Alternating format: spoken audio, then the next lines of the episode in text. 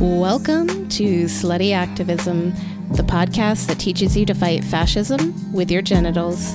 Really, you can become the change you want to see in the world by becoming an extraordinary lover. No experience necessary. I'm your host, certified sex coach, and professional sexual revolutionary, Sarah Martin.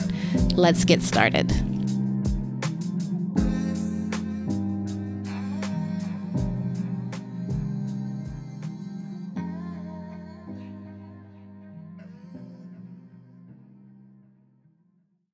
Friend. Welcome. It's wonderful to have you here today. Today, I want to talk a little bit about this really common thing I see, both among my coaching clients and out here in the internet wilds. And that's that people get really down on themselves about their sexual prospects.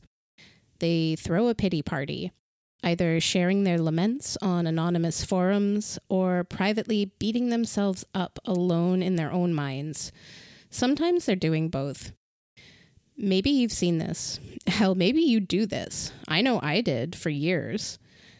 And folks have got a ready list of all the reasons why what they want to experience is impossible. Could be their height, or their weight, or their age, or their race, or their lack of experience, or too much experience, or their social status, or their intelligence, or biology, or history, or, or, or, or. Some ask others for help or guidance, and when that assistance is offered, a new refutation is generated. So there's always a reason why this unrelenting pain has no cure. So it's time to share with you a deeply uncomfortable but extremely important truth.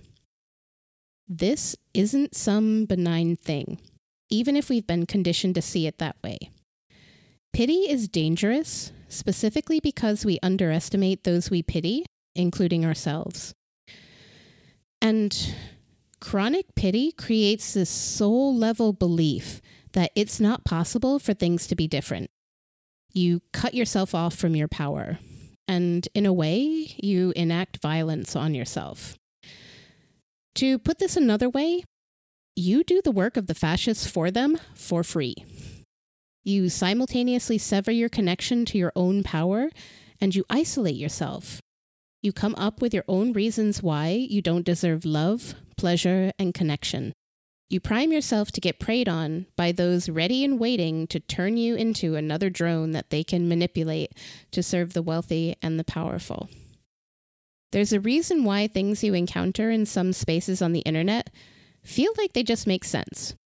If you really believe that no one will want you or that things are stacked against you, the idea that you need specific and somewhat aggressive tactics to have a hope of getting what you want feels really true. And when you start believing it's a zero sum game and you're low down in the hierarchy, then being encouraged to use manipulative tactics, as distasteful as it is to you, kind of resonates.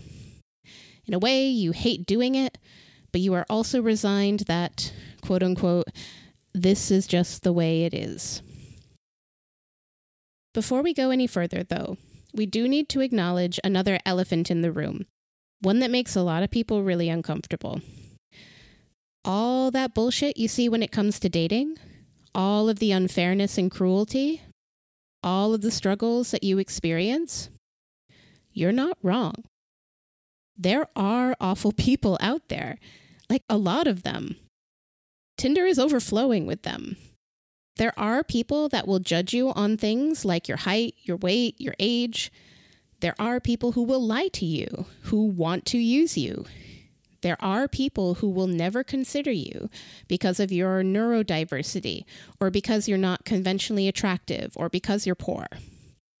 Telling you that your pity party gives oxygen to fascism isn't to invalidate your experiences or minimize your pain. Mainstream, common approaches to dating, sex, and relationships are mostly pretty toxic and awful. So, that you encounter a lot of toxic and awful people when you're trying to put yourself out there, sadly, it's to be expected.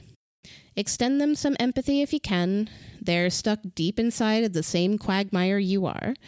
And they fully believe that that's just how it is and how they have to be.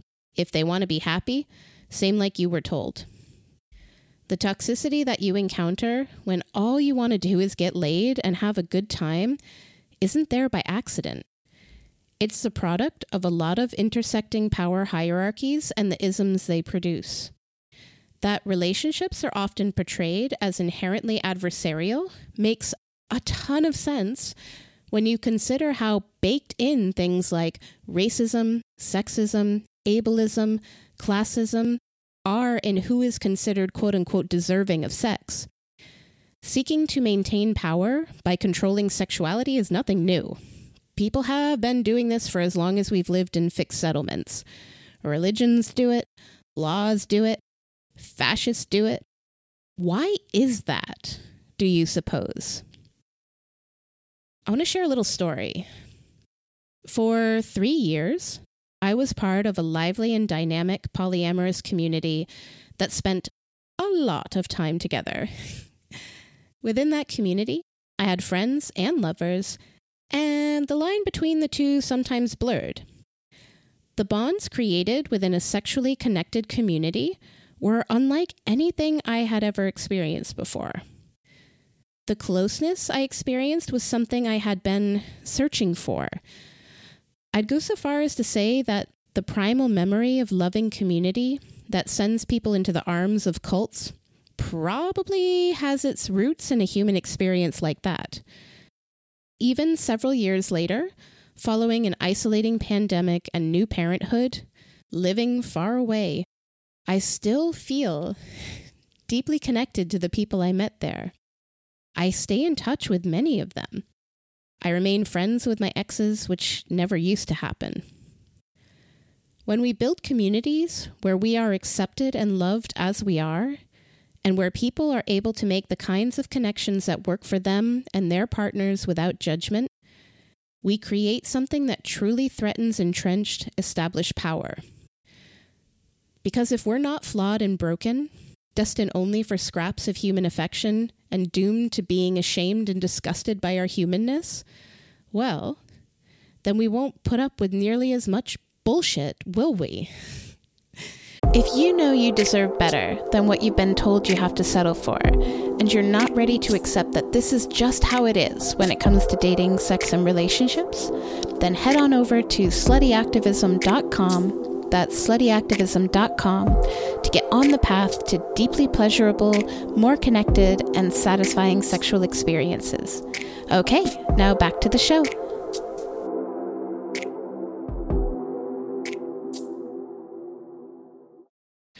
And maybe you find yourself intellectually agreeing with me, but you don't yet have that visceral knowing that this is the truth or that this is the truth for you. You might still worry that deep down there's something truly flawed about you. Maybe that you will never be desired, or that you just don't fit in this world.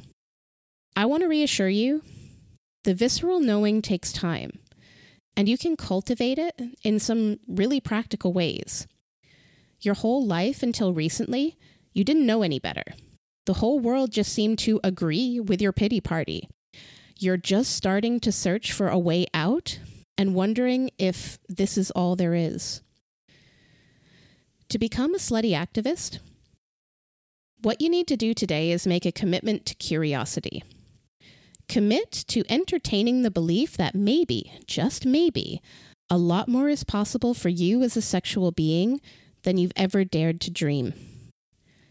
Commit to trying out the idea that you, as you are right now, are worthy of love, care, and dignity. You do not need to earn it. There is no achievement to unlock. Your worthiness is inherent because you are. Full stop. That also means the worthiness of others is inherent, just because they are too. Allow your self pity, or even your self loathing, to transform into a steadfast resolve. You are in a landscape that keeps people chronically disconnected and discontent you are going to start making different choices. And it won't always be easy. Sometimes it's going to feel awkward and like you're really going against the grain, and that's because you will be. you need to decide if you really want to experience sexual freedom and to discover who you are as a sexual being. You need to decide if you really are sick of the way things are. And you need to decide if you want to experience something better and are ready to go through the discomfort of growth. Ask yourself do you actually want to pursue pleasure and connection? If you answered yes, then here's my final reveal for today. To change the world and unlock these possibilities, you have to start with yourself. If you truly are a person of worthiness, and you are, then you need to start treating yourself like you are. It's a simple thing, even if it can be extraordinarily challenging at first. Begin with the basics and build up from there. That's things like prioritize getting enough sleep, feeding yourself nourishing food, drinking enough water, washing and grooming your body. Do these things intentionally and pay attention while you're doing them. Watch how you talk to yourself throughout the day and don't tolerate cruelty or bullying. Deliberately practice speaking kindly and with gentleness inside of your mind every day. The power in taking these daily actions is that you provide your brain with irrefutable proof of your worthiness, and you can continue building that body of evidence over time. At first, it might be as basic as having proof that you are worthy of drinking enough water or eating food that nourishes you. Building up a sense of worthiness backed by action is what most people mean when they talk about empowerment. It's not a theoretical exercise, it is real, concrete, and more accessible than you may have ever imagined by taking action to stop doing the internal work of fascism for the fascists, you build robust defenses when you are confronted with propaganda and those seeking to benefit from your weakened state. You also start opening the door to the connected, pleasure filled future you seek. You begin the important work of self liberation and sexual liberation. You start changing the world the moment you commit. So, my question to you, friend, is Will that moment be today?